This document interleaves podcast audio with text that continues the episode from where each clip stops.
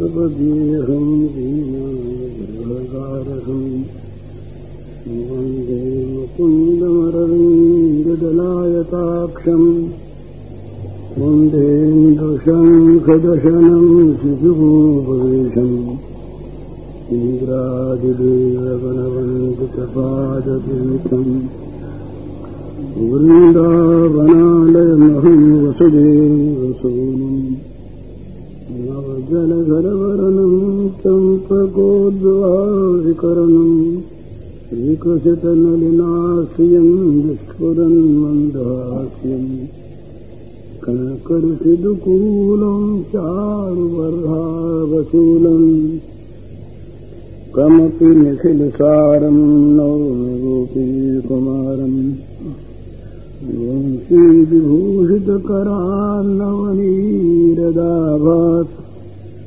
पीताम्बरादरुणबिम्बफला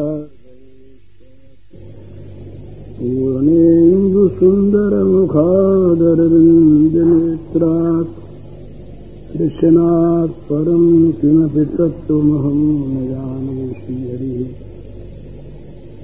वृन्दावनं सखिभिर्वचनोति कीर्तनं यद्देवकीसुतपदाम्बुजलब्धलक्ष्मीं गोविन्दवेणुमनुमत्तमयूरनृत्यं प्रेक्ष्यादिशान्वपरतान्यसमस्तसत्त्वं धन्यास्मूढगतयोऽपि हरेता या नन्दनन्दनमुपात्त विचित्रवेशम् आकर्ण्यवेणुरिफितं सहकृष्णसाराः पूजां दधुर्विरचितां प्रणयावलोकैः। ये वृंदावन की परम रमणीय दिव्य वन भूमि में प्रवेश करके जब भगवान ने वंशी बजाई वेणुनाद किया, उस वेणुनाद को सुनकर अपने अपने घरों में बैठी हुई श्री गोपांगनाएं भावावेश में मत हो गई। उन्होंने अपने आप को विचित्र स्थिति में पाया। भगवान के वेणुरव का वर्णन करने चली।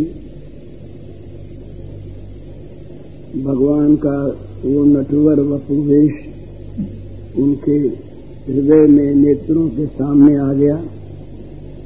वे मुग्ध हो गई और श्री कृष्ण ही मानकर परस्पर वे एक दूसरे का आलिंगन करने लगी, कृष्णमय हो गई।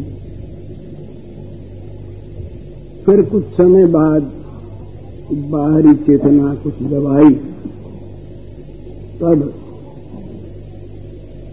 वंशी रव के संबंध में फिर उन्होंने कहना शुरू किया, आत्मगोपन, अंदर के भावों का ठीक ठीक प्रकट होना प्रेम के राज्य में रुचिकर नहीं होता, इसलिए उसे छिपाने को पहले भी चेष्टा करती रही। अब भी बलदेव जी और श्री कृष्ण दोनों का वर्णन करने लगी। दोनों का वर्णन करते करते भी फिर उनका भाव गोपन नहीं रहा। वे श्री कृष्ण के वेणुनाद को लेकर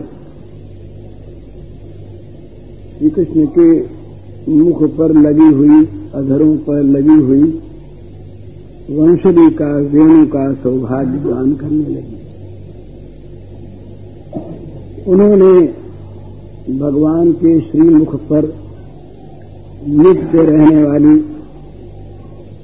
भगवान के देह के साथ नित्य लगी हुई श्री मुरली की बहुत बड़ी प्रशंसा की अपने को उसके सामने हीन माना,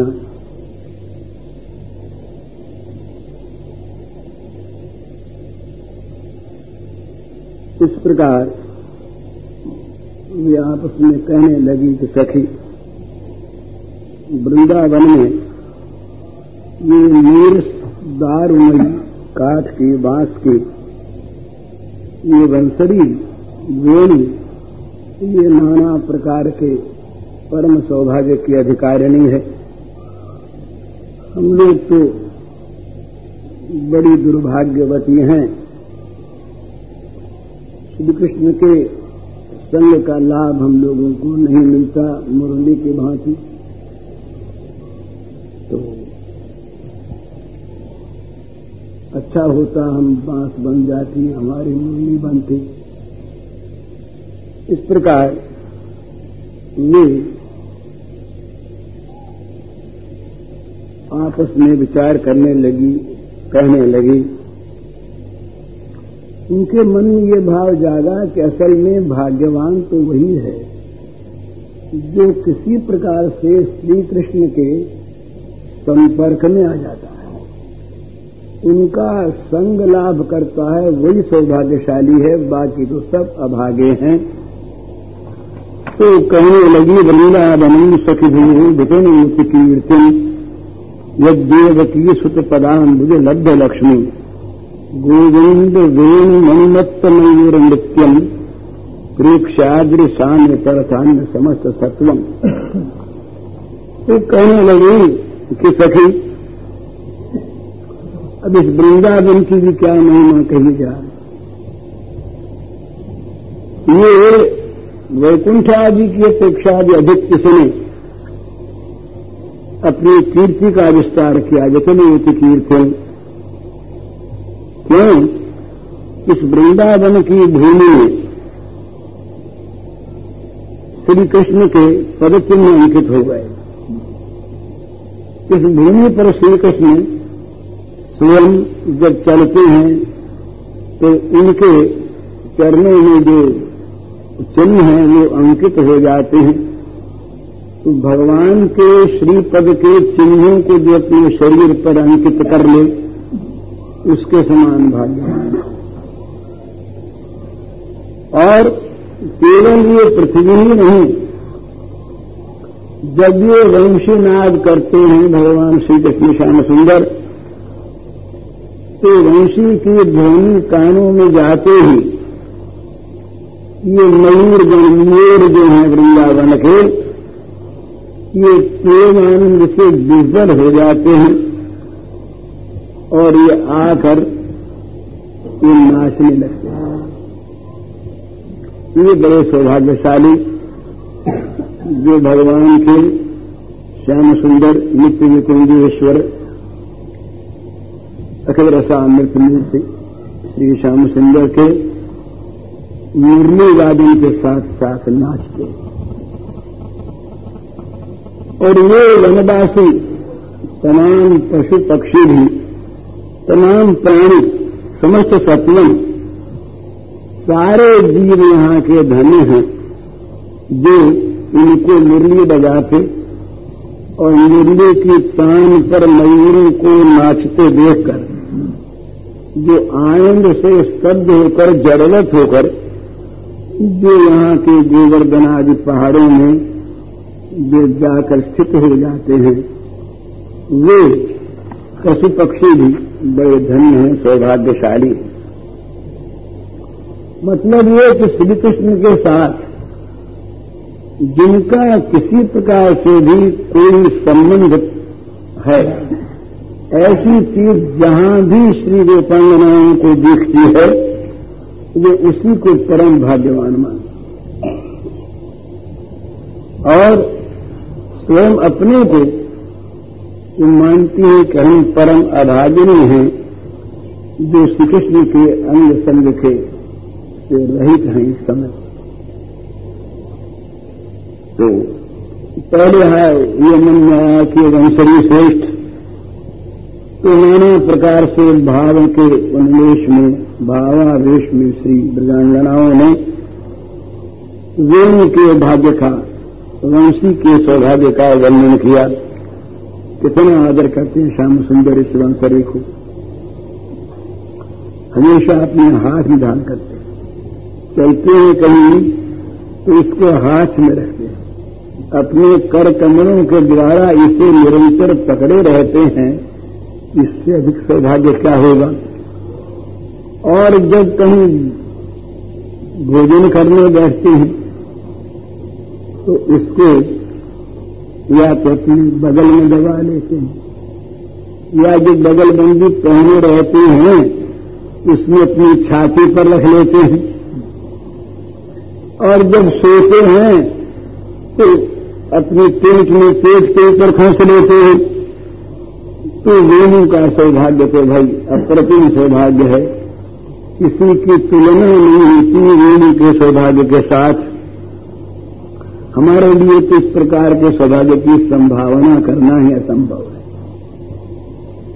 हम कुलवधू ठहरी, हम सब जगह जा नहीं सकती, रह नहीं सकती, मिल नहीं सकती। हमारा तो भाग्य इस प्रकार का कि हम श्री कृष्ण के संग से नित्य वंचित हैं। और उनके हाथ में रहने वाली वेणु की तो बात एक है। इस वन की भूमि का जब हम सौभाग्य देखते हैं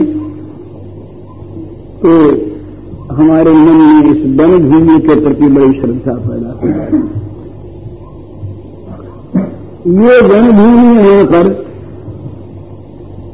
श्री श्याम सुंदर नृत्य निकुंजेश्वर रसिक शेखर भगवान के चरणों का स्पर्श प्राप्त करती है। मुरली का सौभाग्य तो है सो भाई, पर इनको चलना पड़ता है ना।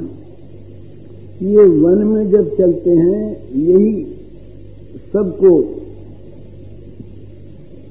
सबको प्रेम दान आनंद दान देने का जो ये लीला माधुर्य है ये ब्रज में ही है।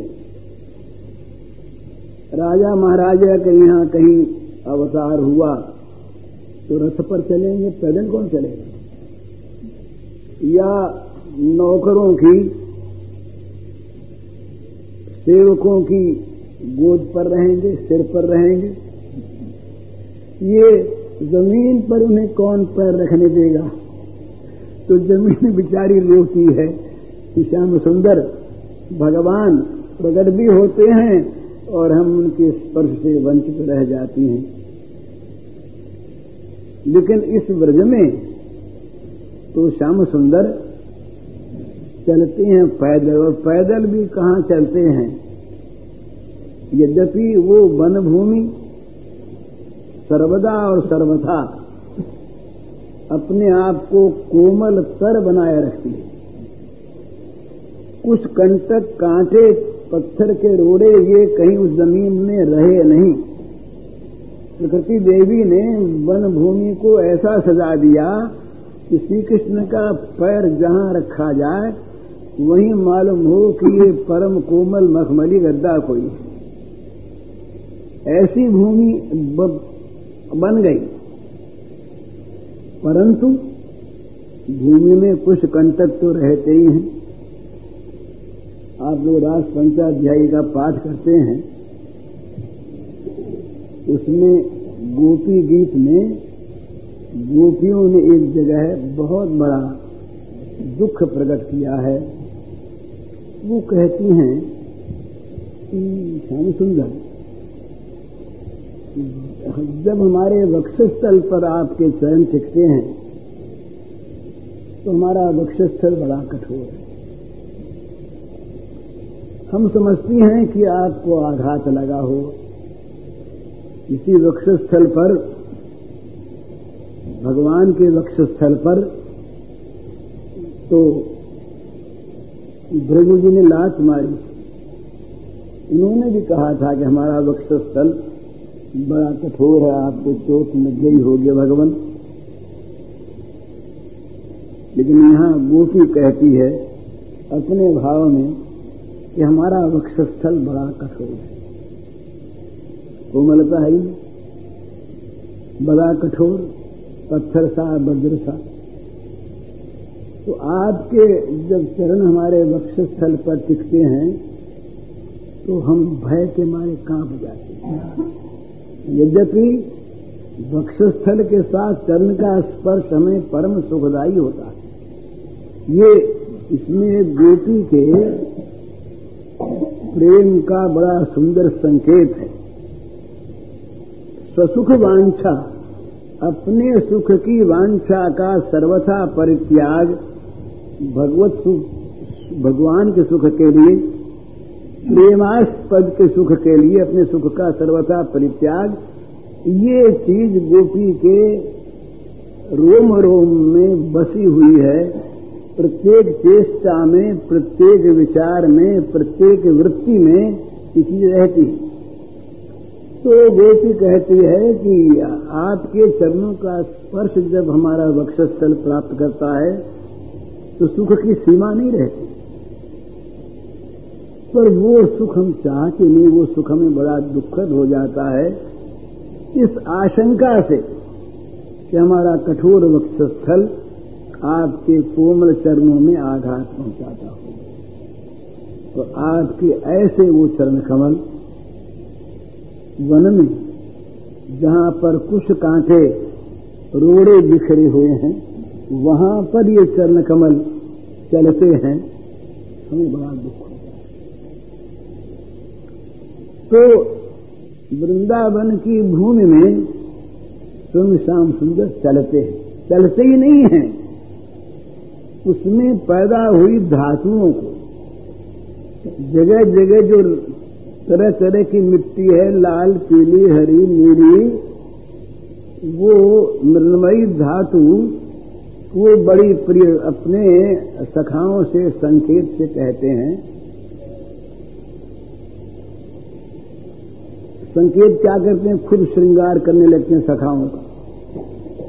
तो सखा समझते हैं कि ये इनका श्रृंगार हम करें, तो वो वहां की धातुओं को लेकर के मिट्टी को, वृंदावन की भूमि की धातु को, उनको यमुना जी का जल ला करके शिलाओं पर घिस लेते और घिस कर उन धातुओं के विचित्र रंगों से श्री श्याम सुंदर के तमाम अंगों को चित्रित करते हैं, सजाते हैं।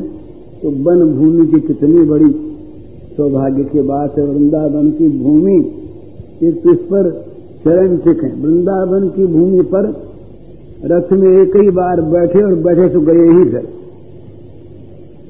जाने को ही बैठे रथ में, मथुरा जाने के लिए बैठे, रथ पर सवार हुए तो फिर चले ही गए। आधे वृंदावन की भूमि में रथ पर सवार होकर रहना, ये वृंदावन की भूमि का तिरस्कार करना है। तो श्याम सुंदर ने कहा कि जब रथ पर अक्रूर ने बैठा लिया तो अब इस भूमि पर पैर रखने के अधिकारी हम नहीं है, चले ही गए। तो वृंदावन की भूमि कैसी है कि भगवान के चरणों का प्रसाद, ये देवकी सुत पदाम्बुज लब्ध लक्ष्मी, ये कहा सुखदेव जी ने कि सारी शोभा और श्री संपत्ति को प्राप्त कर लिया इस भूमि ने, चल चिन्ह को अपने ऊपर अंकित करा। तो श्री श्याम सुंदर के चरण चिन्ह, उनके द्वारा स्पर्श हुई ये भूमि, गोपियां कहती हैं कि बड़ी धन्य है, हम भी कहीं इस वन की भूमि बन जाती तो बड़ा अच्छा रहता। हम पर भी, अरे हमारे सारे बदन पर श्याम सुंदर के चरण टिकते और हमारे बदन भी, हमारे अंग अंग भी श्याम सुंदर के चरण चिन्हों से समन्वित होते, बड़ा सौभाग्य होता, कृतार्थ हो जाते। तो भाई ठीक है, ये पृथ्वी सारी जो है उसमें ये वृंदावन की भूमि जो है यही बस सबकी शिरोमणि है। वो पद्म पुराण में आता, त्रैलोक्य पृथ्वी धन्या जित्र वृंदावन पुरी, तीनों लोकों में ये पृथ्वी धन्य है जहां पर वृंदावन पूरी बसी है। क्योंकि इस वृंदावन में जिस प्रकार की श्री श्याम सुंदर ने अघेर सामर्थ्य मूर्ति सर्वतंत्र स्वतंत्र, ये भगवान का स्वभाव है। वो अचिंत अनिर्वचनीय परस्पर विरोधी गुण संपन्नता, ये भगवान का स्वभाव। अणुरणीयाम महतो महियान, अणु से अणु है, महान से महान है। पर इनका युगपद प्रकाश कहीं नहीं होता। रहते हुए भी वृंदावन में जब दैत्यों का दलन करते हैं, उस समय बड़े कठोर हैं, और नहीं तो वृंदावन में इनके तमाम तमाम इनका माधुर्य, इनकी कोमलता। तो वृंदावन में जिस प्रकार से इन्होंने लीला की, वैसी लीला अयोध्या में भी भगवान राम ने नहीं की। राजकुमार न थे, वहां के मर्यादा जो थी दूसरी, और ये यहां पर अहीरों के ग्वालों के बच्चे, ग्वालों में खेलना। वहां राजकुमार यद्यपि सखाओं के साथ खेलें, तब भी सखाओं के मन में वो जो ऐश्वर्य का अवतार है ना, ये रहे कि राजकुमार है, कहीं बेअदबी न हो जाए। हैं हमारे मित्र ही, पर हैं तो राजकुमार ना। तो वहां पर विशुद्ध माधुर्य का उदय नहीं होता ऐश्वर्य में। वहां माधुर्य आता भी है तो ऐश्वर्य मिश्रित आता है, मिला हुआ ऐश्वर्य। जैसे वसुदेव देव की जो है, इनमें बड़ा माधुर्य है, वात्सल्य है, उसके साथ ऐश्वर्य मिश्रित है। वो स्तुति करते हैं, नंद यशोदा ने कभी स्तुति की नहीं की भागवत। तो वृंदावन में जिस प्रकार की निर्बाध, स्वच्छंद, अमर्याद लीला हुई, वैसी कहीं सब जगह कहीं न कहीं कोई न कोई मर्यादा, कोई न कोई सीमा, कोई न कोई नियम, कोई एक अवधि लगी हुई है। इस प्रकार बैठे, इस प्रकार उठे, यूं करे। लेकिन वृंदावन में कोई भी बंधन नहीं, निर्बाध लीला और सबके साथ मिलकर। ये कहीं पर भी भगवान राम ने छोटे से बछड़े की पूंछ पकड़ ली हो और बछड़ा लेके उन्हें दौड़ा हो, ये नहीं। तो सेवक लोग रहते वहां तक जाने कैसे थे? सेवक लोग साथ हैं। राम में कृष्ण में अंतर नहीं, एक ही चीज है। परंतु ये वृंदावन की लीला कुछ विचित्र है। मेंढकों के साथ अपनी फुदकने लगते, मयूरों की बोली बोलने लगते, बंदरों की भांति डालियों पर कूदने लगते। ये सब चीजें कहीं किसी दूसरे अवतार में और श्री कृष्णावतार में भी, जब तक ये वृंदावन में रहे तभी तक, मथुरा पहुंचने के बाद ये लीलाएं बंद हो गई। तो ये जो मधुरतम निर्बाध लीलाएं जो हुई वृंदावन में, तो वृंदावन की पुरी जिस पृथ्वी पर है, वो पृथ्वी स्वर्ग की अपेक्षा, दिव्य लोगों की अपेक्षा से, क्योंकि दिव्य लोकों में भगवान का ये विहार नहीं होता। वहां पर वैकुंठ है, साकेत है, वहां पर भगवान जो हैं ये सबके पूज्य हैं। उनका पूज्य वहां कोई नहीं। वेदों के द्वारा, वेद की ऋचाओं के द्वारा बड़े बड़े ऋषि मुनि, बड़े बड़े महात्मा इनका नित्य निरंतर श्रवण किया करते हैं।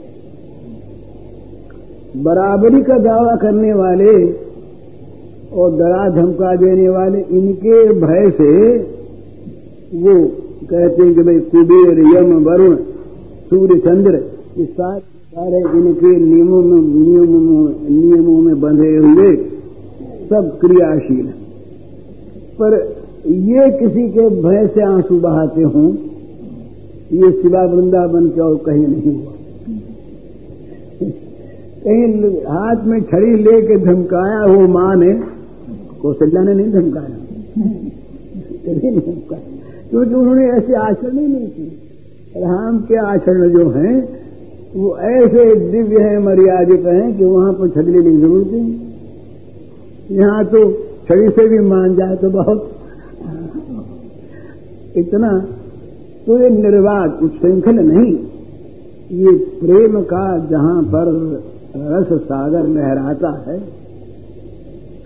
वहां भगवान का दिव्य स्वरूप नाचने लगता है, उछलता है, तो वहां फिर मर्यादा नहीं रहे। तो कहते हैं कि वृंदावन की जो भूमि है ये बस पृथ्वी का सौभाग्य है। तीनों लोकों में पृथ्वी भाग्यवती, पृथ्वी पर अवतार होते हैं, और उस पृथ्वी में सबसे बड़ी भाग्यवती पूरी वृंदावन, क्योंकि यहां पर भगवान की स्वच्छंद लीला, सबके साथ मिलकर लीला यहां हुई, ऐसी कहीं नहीं। ये वृंदावन की भूमि में सखाओं का, माताओं का और इनकी प्रेयसियों का जो भाव है वो भाव भी अन्यत्र कहीं नहीं। वही माता पिता वसुदेव देव की हैं, पर नंद यशोदा का जो भाव है वो वसुदेव देव के में नहीं। वही अर्जुन आदि भगवान के सखा हैं, उद्धव सखा हैं, बहुत बड़ा इनके साथ सौहार्द का संबंध भगवान का है, बड़ा भगवान इनका सम्मान करते हैं, सब कुछ है। पर एक ब्रज बालकों के साथ जिस सख्य का प्राकट्य हुआ भगवान की इस मधुर लीला में, वैसा वहां नहीं। और पटरानियां सारी की सारी, ये कोई मामूली थोड़ी है। जिनको श्री श्याम सुंदर के पट महेशी महलों की पटरानी होने का सौभाग्य मिला, वो क्या कोई मामूली चीज थोड़ी है। तो भगवत स्वरूपा ही सारी की सारी, परम बंदनीय। पर वहां पर भी एक मर्यादा है, एक बहुत सुंदर वहां एक आदर्श है कि जिसको प्रत्येक स्त्री सामने रख सकती। पर श्री गोपांगनाओं का जो भाव है ये बिल्कुल अलग है। तो यहां वृंदावन में 10 वर्ष की 10.5-11 वर्ष की आयु तक जो भगवान की लीलाएं हुई, ये सब लीलाएं सर्वथा असंभव हैं और सारे क्षेत्रों में, कृष्णावतार में भी और कहीं नहीं। इसलिए वो कहते हैं कि वृंदावन की भूमि ये धन्य है जो भगवान के चरण चिन्हों के द्वारा अंकित है और भगवान के चरण चिन्हों के द्वारा स्पर्शित है। साई सौभाग्य लक्ष्मी जिसको प्राप्त हो गई, ये देव की सुत पदाम्बुज लब्ध लक्ष्मी। वृंदावनम सखी भुवो वितनोत कीर्तन, ये वृंदावन की भूमि ने सारे विश्व में अपना यश फैला दिया। कौन जानता था वृंदावन को? श्याम सुंदर ने आकर के वृंदावन में जो इस प्रकार की लीलाएं की, अपने वक्षस्थल पर वृंदावन की भूमि ने श्याम सुंदर के सारे लीला नाट्य को संपन्न किया। रंगभूमि, वृंदावन की भूमि माने भगवान के लीला की रंगभूमि, भगवान का मधुर लीला मृत प्रवाह ये वृंदावन में ही बहा और कहीं नहीं बहा। तो वृंदावन की भूमि बड़ी पवित्र, बड़ी श्लाघ्य। तो वो कहते हैं कि स्वर्ग वैकुंठ क्या श्लाघ्य नहीं है? बोले हां है, पर वहां पर यहां जैसे चरण स्पर्श करते हैं, दौड़ते हैं, खेलते हैं, आपस में कुश्ती लड़ते हैं, जमीन पर सो जाते हैं, वो वैकुंठ की दिव्य भूमि में उस प्रकार नहीं सोचा। वहां तो सारा का सारा बहुत बड़ा वहां का वर्णन आता है वो वैकुंठ का और इन दिव्य लोकों का। तो वहां तो जमीन पर पैर रखना नहीं होता, वहां की जमीन तो तरसती रहती है भगवान के चरणों का स्पर्श पाने के लिए, स्पर्श नहीं होता। और यहां ये जूती भी नहीं पहनते, जब गाय चराने जाते हैं ना तो इनके चरण अनावृत रहते हैं। अगर अनावृत चरण न हो, जूती पहने हो तो चरण चिन्हों का अंकन कैसे हो? तो जूती नहीं पहनते, बिना जूती के नंगे पर वृंदावन की भूमि में ये दौड़ते हैं, चलते हैं, खेलते हैं, गायों के पीछे दौड़ते हैं, पशु पक्षियों के पीछे दौड़ते हैं, उनके साथ साथ दौड़ते हैं। तो बस अतुलनीय सौभाग्य और संपत्ति अधिकारिणी ये वृंदावन की भूमि है। यहां एक बार एक शब्द आया है देव के, ये कहते हैं ये देव की सुत पदाम मुझ लब्ध लक्ष्मी। तो सुखदेव जी का क्या भाव है? सुखदेव जी जाए सबसे को पता नहीं, लेकिन शास्त्रों से इस बात का पता लग जाता है। बृहद विष्णु पुराण का जो वचन है उसमें कहते हैं देव नामनी नंद भारी आया जशोदा देव की पियति। जशोदा के दो नाम थे, जशोदा के दो नाम थे, यशोदा और देवकी। तो यहां देवकी सुत कहने से दोनों चीजें संकेत से कह दी सुखदेव जी महाराज ने कि देवकी के यहां जो कंस के कारागार में प्रकट हुए थे वे भगवान भी यही हैं, और यशोदा मैया के पुत्र भी यही है। क्यों कि देवकी सुत का तो अभी तक गोपियों को पता नहीं था। शंका इसलिए होती है कि ये वसुदेव जी के पुत्र हैं, इस बात को तो गोपियां जानती नहीं थी, नंद बाबा भी नहीं जानते, जशोदा मैया भी नहीं जानती। अब तक पीछे पता लगेगा, अब तक तो यही पता था कि ये हमारे ही पुत्र हैं। और सुखदेव जी ने भी इस चीज को इस ढंग से रखा। विचित्र बात है, इसीलिए ये कुछ महानुभावों के का मत ये है कि भगवान के अवतार एक दिन एक समय दो जगह हुए, एक ऐश्वर्यावतार हुआ, एक माधुर्यावतार हुआ। तो ऐश्वर्यावतार हुआ कंस के कारागार में, और माधुर्यावतार हुआ नंद बाबा के घर में यशोदा मैया के द्वारा। तो इसका प्रमाण भागवत में ही ये 10वें स्कंध के 5वें अध्याय का पहला श्लोक है। उसमें सुखदेव जी कहते, सुखदेव जी के वचन है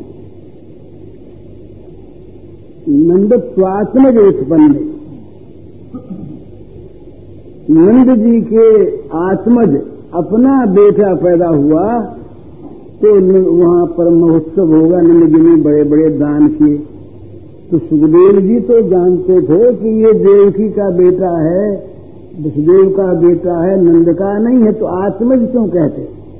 ये कह देते, ये तो स्वयं लिख रहे हैं ना अलग, ये लिख देते कि भाई जिसको नंद ने अपना बेटा माना उस वसुदेव के पुत्र के लिए सब हुआ। पर नंदस्वात्मज उत्पन्न, नंद के अपना बेटा पैदा हुआ, ये बात कैसे? क्या बात है अपने को पता नहीं, पर यदि ऐसी बात हो भी तो आश्चर्य नहीं है। भगवान सर्वभवन समर्थ हैं। वो नारद जी आए एक बार देखने को, नारद जी बड़े कौतूहली, बड़े जरा श्याम सुंदर की लीला देखे आवे, ये 16,000 रानियां हैं इनके। तो 16,000 दिनों तक किसी के घर एक दिन जाने का अवसर मिले इनको, तो ये सबके पास कैसे रहते होंगे? चलो देखें। तो पहुंचे द्वारका में, ये जाकर रुक्मिणी के महल में गए तो वहां बैठे हैं, भोजन कर रहे हैं। उसी समय सत्यभामा के यहां गए तो देखा वहां भी खेल रहे हैं। तो नारद जी ने भी अपने योग बल से, अपने सिद्धि से, तपस्या से सारी रानियों का एक ही समय उन्होंने जाकर के देखा और सब जगह ये पाए बैठे हुए, कहीं खेल रहे, कहीं नहा रहे, कहीं सो रहे, कहीं कुछ कर रहे। तो नारद जी ने कहा महाराज ठीक है जान गए। ये सुखदेव और बहुलाश्व थे। जनकपुर में एक राजा थे, एक ब्राह्मण। ये कथा भागवत में आता वो 10वें स्कंद के अंत में है। तो दोनों ने भगवान को निमंत्रण दिया, हमारे यहां आप पधारी।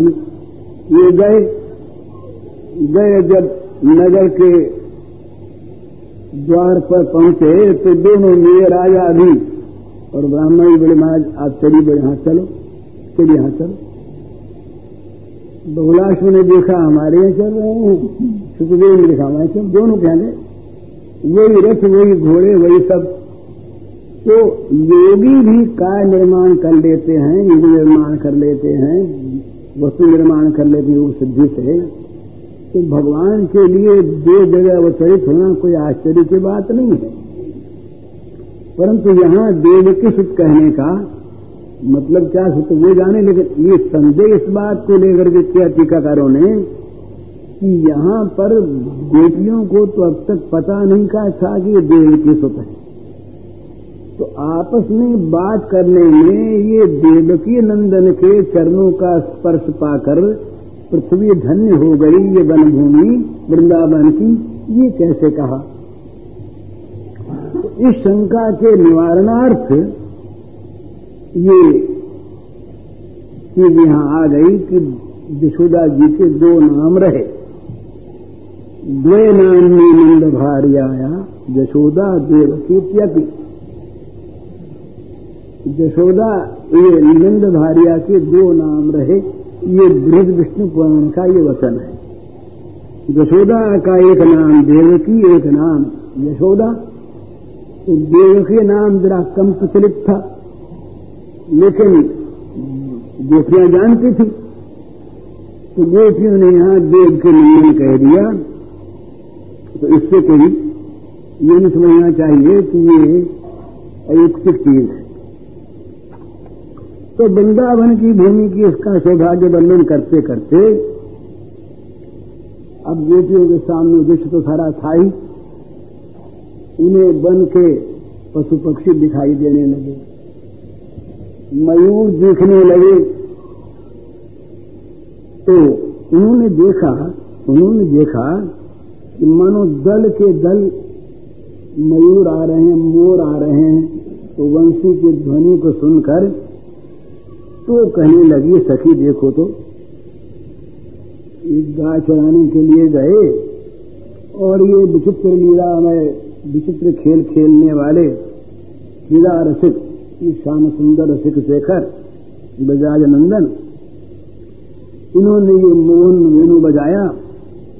तो दल के दल मयूरों ने आकर के उनको चारों तरफ से घेर लिया और अपनी अपनी पूंछें फैलाकर, मयूर अपनी अपनी पूंछें फैलाकर श्री कृष्ण के वंशी गान के साथ साथ मानो ताल देकर नाचने लगे। एक दो मयूर नहीं, जरा ये झांकी ध्यान कीजिए, बीच में खड़े श्याम सुंदर वंशी बजा रहे हैं, नटवर वेश से बीच में खड़े कनेर के फूलों को कान में टांगे हुए, सिर पर वो चूड़ा बांधे हुए, उसमें मयूर की पांख खोसे हुए और पीत वस्त्र और बनमाला गुंजा माला इनको झुलाते हुए ये श्याम सुंदर एक पैर पर पैर रखे अपना त्रिभुवन ललित स्वरूप में खड़े और बंसी बजा रहे हैं। उनके चारों ओर हजारों हजारों मयूर, एक मयूर का वो पूंछ फैली हुई देख कितना सुंदर लगता है, हजारों हजारों मयूर चारों तरफ खड़े केवल पूंछ फैलाए देख नहीं रहे हैं, उनके वंशी की तान के साथ साथ ताल देकर नाच रहे हैं। तो ये इन सबको जब नाचते देखा इन श्री गोपांगनाओं में, तो बोले ये क्यों नाचे? तो बोले भाई श्री कृष्ण तो स्वयमेव आकर्षक हैं, दूसरे उनके वेणुनाद में भी इतना आकर्षण था कि सारे जीवों को मोहित कर ले, तीसरे एक उत्प्रेक्षा है इनकी कि भाई ये मयूर जो है ये मेघ के प्रेमी होते हैं, तो श्याम सुंदर का मेघ वर्ण है, नवनील नीरज वर्ण है, और मेघ जब मंद मंद गर्जना करते हैं तो मयूर नाचते हैं। तो श्याम सुंदर यहां मेघ रूप दिखाई दिए और उनका वेणु रव ये मेघों की मंद मधुर गर्जना के समान उनको लगा। तो मेघ प्रेमी और मेघ की गर्जना पर, बादल के मधु मधु गर्जने पर नाचने वाले मयूर ये स्वाभाविक वहां आ गए। लेकिन इस मेघ को देखकर वे बड़े चमत्कृत हुए। ये एक नवीन मेघ और तरह का मेघ, उस मेघ में जो आकर्षण, इसमें उस मेघ की अपेक्षा अनंत अनंत गुणा अधिक आकर्षण। और इनकी जो वेणुनाद, इनका जो वेणुरव, ये वेणुरव जो है ना, इसी से कहते हैं कि भगवान शंकर के डमरू के ध्वनि इसी से निकली। ये मूल नाद वेणु का ही है। तो मयूरगण जो हैं ये वृंदावन में स्वाभाविक में आकर साक्षात कृष्ण के सामने ये परमानंद में नृत्य करने लगे। तो इनके नृत्य को देखकर फिर क्या हुआ कि वन के जो दूसरे पशु पक्षी थे, ये मुरली बजने के साथ ही पशु पक्षियों में भी एक प्रेम का विकार हो गया था। उनके अंदर भी वो अपने आपे में नहीं रहे थे। वेणुनाद जहां तक पहुंचा वृक्षों से रस झरने लगा, पशु पक्षी जड़वत हो गए, चेतन जड़ हो गए, जड़ चेतन हो गए। तो ये सब भी, तो ये पशु पक्षी जो हैं ये परम आनंद में वेणुनाद के साथ मयूरों का नृत्य देखकर ये सब के सब निर्वाक निस्पंद होकर, हिलना डुलना बंद हो गया, बोलना बंद हो गया, ये सब वो गोवर्धन आदि जो पहाड़ आसपास थे ये उनमें जाकर के ध्यानस्थ हो गए। मुरली के रव में, मुरली के गान को ये मानो पीने लगे। मुरली के गान रस को ये पशु पक्षी तमाम पीने लगे। तो यहां पर वो कहते हैं कि भाई ऐसा मालूम होता है वन भूमि की अपूर्व शोभा देखते कि मानो ये कोई बड़ा भारी नाट्य का दरबार हो रहा है। और नाट्य के दरबार में दो चीज होनी चाहिए, वाद्य और नृत्य। तो भगवान का जो ये वंशी निनाद है, वंशी वाद्य, ये तो सारे वाद्यों का मूल, जो चाहे जैसी चाहे इसमें से राग निकालते हैं, सारे रस तो उन्हीं में है ना। तो उनके अधरामृत से, उनका अधर रस वंशी में से निकलता है। तो विभिन्न रागमय, विभिन्न रसमय राग ये तमाम वहां पर विस्तृत हो रहे हैं। तो वंशी वाद्य और ये मयूरों का नृत्य, ये नाच और गान दोनों हो रहे हैं। तो ऐसा मालूम होता है कि इस गान और नाच के इस दरबार में ये वन के जो पशु पक्षी हैं और गोप बालक हैं ये मानो इस दरबार के सारे सभासद हैं, इस सभा अधिवेशन के ये जो नाट्य सभा अधिवेशन हो रहा है, इसके ये वन के पशु पक्षी, ये श्री कृष्ण के समवयस्क गोप बालक, ये सब सभा सदरूप में श्रवण और दर्शन कर रहे हैं। अरे जहां नाच गान का दरबार लगा हो, वहां कोई चुपचाप बैठ के देखने सुनने वाले होने चाहिए नहीं। जो चुपचाप उसमें मुग्ध होकर देख सुन रहे हों, तो इस नाच को और गान को देखने सुनने वाले इस दरबार के सदस्य लोग जो हैं, वो हैं ये वन के पशु पक्षी और गोप बालक और ये गायें भी वहां पर तमाम खड़ी हो गई। चुपचाप उन्होंने तृण चरना बंद कर दिया और छोटे छोटे बछड़े के साथ भी थे, उन्होंने भी दूध पीना बंद कर दिया। सब के सब यूं आंख लगाए उस नृत्य को देख रही हैं और गान सुन रही हैं। तो अब वो जब नृत्य करने लगे मयूर, तो उनकी अब वो नृत्य बड़ा सुंदर नृत्य, पर नृत्य में जब ठीक भाव का प्राकट्य हो जाता है तो नाचने वाला अपने को भूल जाता है। भाव भंगिमा जो नाचने में होती है वो स्वाभाविक होती है सर, तो उसके कपड़े अस्त व्यस्त होने लगते हैं।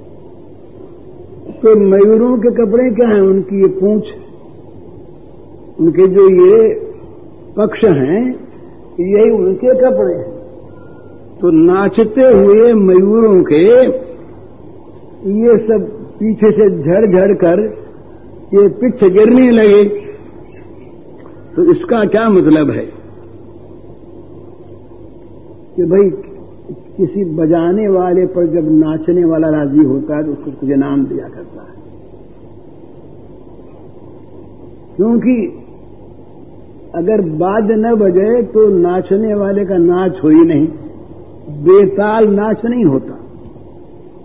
तो श्री कृष्ण की जो मुरली ध्वनि है, जो मुरली वाद्य है, यही मयूरों के नृत्य में कारण है।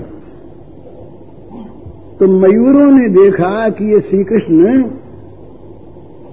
ने हम पर बड़ा उपकार किया, हमको नृत्य करने का, अपनी कला दिखलाने का अवसर दिया, तो इस बजाने वाले कुछ इनाम मिलना चाहिए।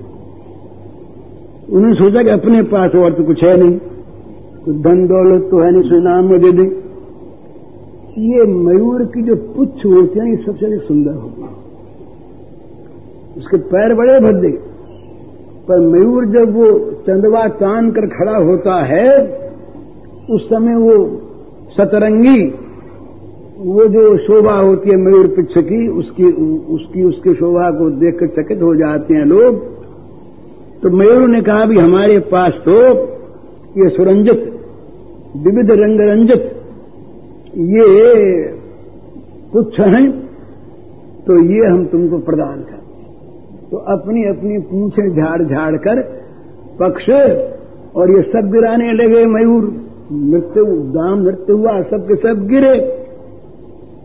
तो भाई भले आदमियों की, अच्छे आदमियों की, शिष्ट लोगों की ये एक स्वाभाविक प्रथा होती है कि किसी की दी हुई चीज को सिर चढ़ाते हैं।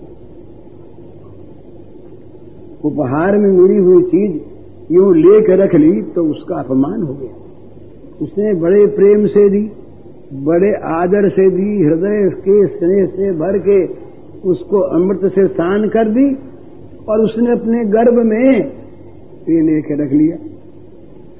तो वो बेचारा हतप्रभ हो जाता है। देखो हमने तो इनको दिया, भेंट दी, पुरस्कार दिया, इन्होंने आदर ही नहीं किया। तो ये बड़े आदर करने वाले, कृष्ण के समान प्रेमी कौन? प्रेम का सारा पाठ तो इनसे पढ़ने में आता है। तो इन्होंने सोचा कि मयूरों ने जो हमको ये तुच्छ दान दिए हैं, ये पारितोषिक रूप में, इनको तो सिर चढ़ा के लेना चाहिए, और सिर चढ़ा के आज चढ़ा कल फेंक दें, तो ये समझ लेंगे कि आदर दिखाने का ही था। एक बार हमारे सामने हाजिर कर दिया, फिर फेंक फांक दिया। तो हमेशा आखिरी श्री कृष्ण ने मयूर पिच्छ को सिर में धारण कर लिया। तो उसी दिन से श्री कृष्ण मयूर पिच्छ को अपने अंदर लगाने लगे, विशेष लगा जो तो पहले ही थे, मां ने लगा दिया था सजाने के लिए, ये अपने सखाओं ने लगा दिया था, पर आज तो भगवान ने श्री श्याम सुंदर ने उसको पारितोषिक इनाम मान करके अपने मस्तक में सदा के लिए धारण कर लिया। तो जहां ये धारण किया, अब तो मयूरों के आनंद का ठिकाना नहीं। अरे राम, हमारे परिणाम को स्त्रियों ने ले लिया। अब वो ग्रहण करने वाले की अपेक्षा दाता की प्रसन्नता बड़ी होती।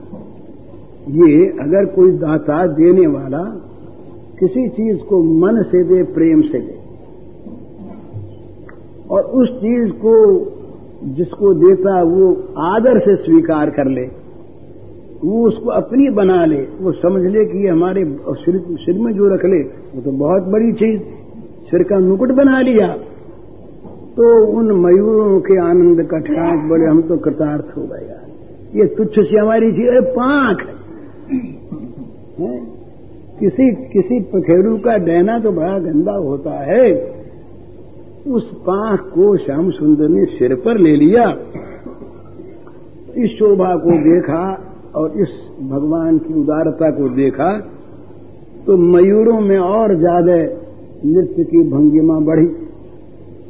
वो बहुत बहुत मजे में अब लगे नाचने, और उनके नाच को देख करके स्थावर जन्म सभी वहां के वनभूमि के मुग्ध हो गए कि देखो ना कैसी लीला है। ये मयूर जो आदमी नहीं वो तो नाचते हैं, और ये श्याम सुंदर जो इतने ऊंचे, इतने बड़े, इतने महान, ये इनकी पूंछ को और इनकी इसको सिर पर चढ़ा लेते हैं, इनकी उदारता। तो सब तरफ परम आनंद का विस्तार हो गया। तो ये भाववती श्री कृष्ण गत प्राणा कृष्णात्मिका, ये जो श्री गोपांगनाएं हैं, इन्होंने अपने भावनेत्रों से वृंदावन की वन भूमि की इस प्रकार की शोभा, श्री सौभाग्य संपत्ति को देखा और मन भरा नहीं। जिससे मन भर जाए वो चीज होती है लौकिक। संसार की प्रकृति की बनी हुई कोई वस्तु ऐसी नहीं है जो सदा सामने रहने पर भी वो निरंतर उत्तरोत्तर अधिक से अधिक आनंद देती रहे, कुछ है ही नहीं। हम जिस चीज को चाहते हैं वो जब तक नहीं मिलती तब तक उत्कंठा रहती, मिलने के बाद कुछ दिनों तक उसके साथ आनंद का अनुभव होता है। पुरानी हो गई, हमेशा गहरी वो चीज साथ रहने लगी तो उपेक्षा हो जाती है, तो उसका कोई महत्व नहीं रह जाता। प्रकृति की वस्तुओं का ये स्वभाव है। पर जहां भगवान का संबंध है, भगवान की वस्तु है, वहां उसमें जो दिव्यता और नित्य नवायमानता है, माने जैसे प्रेम नित्य नव वर्धनशील है, इसी प्रकार भगवान का सौंदर्य माधुर्य भी नित्य नव वर्धनशील है। उनके लीला के उपकरण भी नित्य नव श्री शोभा संपन्न है। तो बजरमणियों ने, ब्रजांगनाओं ने ब्रजभूमि की, वृंदावन की भूमि की शोभा को देखा और देखती देखती वो तृप्त हुई नहीं, और देखें और देखें और देखें। तो कहने लगी कि सखी देखो ना, हमारा जन्म तो विफल ही गया, नहीं हम तो इस घर के कैद खाने में बंद हैं। आनंद का उपभोग हम कर नहीं सकी, ये तो उनका सौभाग्य है जो समीप खड़े रहकर, जो समीप से, पास से उन नवनील नीरज वर्ण भगवान श्याम सुंदर के अनुपम अतुलनीय सौंदर्य माधुर्य को देख करके नयन भर के देख कर भी अतृप्त रहते हैं। हमको तो देख, हम तो यहां से भाव से ही देख रहे हैं, हम तो पास में खड़ी नहीं हैं।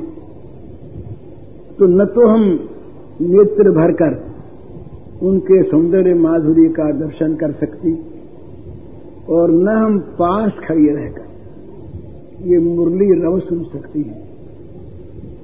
जो भगवान के साथ संपर्क में आ गया वो जड़ भी, वो पशु भी, वो पक्षी भी महान है, और जो भगवान के संपर्क से रहित वो देवता भी, वो ऋषि मुनि कहलाने वाला प्राणी भी असल में भाग्यहीन है, उसका संग नहीं करना चाहिए। ये कहा है कि भगवान के संपर्क से रहित वस्तु का संग ही कुसंग है। जो वस्तु भगवान का स्मरण करा दे वो दुख भी सुख है, वो दुर्भाग्य भी सौभाग्य है, वो मूर्खता भी बुद्धिमत्ता है, वो पाप भी पुण्य है। लेकिन जो भगवान के संपर्क को तोड़ दे वो पुण्य भी पाप है, वो सौभाग्य भी दुर्भाग्य है, वो संपत्ति भी विपत्ति है, वो ज्ञान भी अज्ञान है। तो भगवान के साथ जिसका संपर्क हो वो धन्य, जो संपर्क करा दे वो धन्य और आदरणीय। ये बहुत दफे अपने बात हुई, कुंती ने दुख का वरदान मांगा अपने लिए नहीं, अपने सारे परिवार के लिए। विपद संतु न सस्वत यत्र यत्र जगत गुरु, हे जगत गुरु जब जब आप देना चाहें हम लोगों को विपत्ति दिया करें। विपत्ति क्यों दिया करें? विपत्ति क्यों दिया करें? विपत्ति में आपके दर्शन होते हैं, विपत्ति में आप मिलते। तो जो भगवान को मिला दे, भगवान की याद करा दे, वो विपत्ति भी संपत्ति। विपद विस्मरणम विष्णु संपन्न नारायण स्मृति, ही भगवान की विस्मृति विपत्ति है और भगवान की स्मृति ही संपत्ति। तो भगवान को याद दिला दे, भगवान के साथ हमारे जीवन का जो संपर्क जोड़ दे, भगवान के साथ हमारे जीवन को लगा दे, वो हमारे लिए परम आदरणीय, वो चाहे कोई भी हो। नमे भक्त चतुर्वेदी मद भक्त स्वपच प्रिय, पद्म पुराण का वचन है कि एक उच्च कुल में उत्पन्न ब्राह्मण है। भागवत में भी आया 12 प्रकार गुणों से युक्त ब्राह्मण तो पादारविंद नाभ पादारविंद विमुखा सुवचम वरिष्ठम। तो कहते हैं वो कुल में ऊंचा है, जात में ऊंचा है, आदरणीय है, सब तरह से वो पूजा का पात्र है, पर वो न खुद तरेगा न अपने कुल को तारेगा। लेकिन एक चांडाल जिसने अपने आप को भगवान के समर्पण कर दिया तो खुद तरेगा, कुल को तार देगा, उसके संग में जो आएंगे उनको तार देगा। तो वो श्लाघ्य है, वो आदरणीय है, वो आदर्श है। तो जो वस्तु, जो परिस्थिति, जो प्राणी, जो पदार्थ, जो संग हमें भगवान में लगा दे वो परम आदरणीय। तो ये कहते हैं कि भाई हम उनका याद तो कर रही हैं ना, ये भगवान के संग को प्राप्त करने वाली मुरली, भगवान के चरण स्पर्श को प्राप्त करने वाली वनभूमि, भगवान के वंशी निनाद के गान पर ताल ताल से नाचने वाले ये मयूर, और इन सब की शोभा को देख करके निस्तब्ध और निस्पंद होने वाले पशु पक्षी, ये सब धन्य है। हम इनका स्मरण कर रही हैं तो हमें भी धन्य। अब इसके बाद और याद आ, इसके बाद क्या देखा इन्होंने कि वंशी की ध्वनि को सुनकर हरिणियां आ गई। ये हरिणी जो हैं ये आ गई तो धन्यास्तु मूढ़ गतयोपि हरिण्येता या नंद नंदन मुपात विचित्र वेशम आकर्ण्य वेणु रिफितम सह कृष्ण सारा पूजाम दधुर विरचिताम प्रणयावलोकैः। कहने लगी कि ये विवेक रहित मूढ़गतया ये मूर्खा हरिणिया ये भी धन्य। क्यों धन्य है कि ये श्री कृष्ण के वेणुनाद को सुनते ही और कृष्ण सार काले मृगों के साथ ये आ गई वहां पर श्री कृष्ण के पास और वन विहार के वेश में सुसज्जित नंदन नंदन की तरफ सतृष्ण प्रेम दृष्टि से आंतरिक समादर दिखाती हुई देखने लगी। तो जिसकी आंखें अंदर के आदर और प्रेम के साथ भगवान की ओर लगे, वो चाहे पशु हो, वो चाहे मूढ़ हो, वो चाहे वनवासी हो, वो आदर नहीं। तो जब हरनिया इनको देखी, हरनिया सामने आ गई वहां श्री कृष्ण के और यूं कान लगाकर खड़ी हो गई, नेत्रों से उनके माधुर्य रस का पान करने लगी और कानों से मुरली के द्वारा जो अधर रस भगवान का आ रहा था गान रूप में, संगीत रूप में परिणत होकर इसको हरनिया पान करने लगी। तो उनका भी स्मरण करती हैं हरिओम का।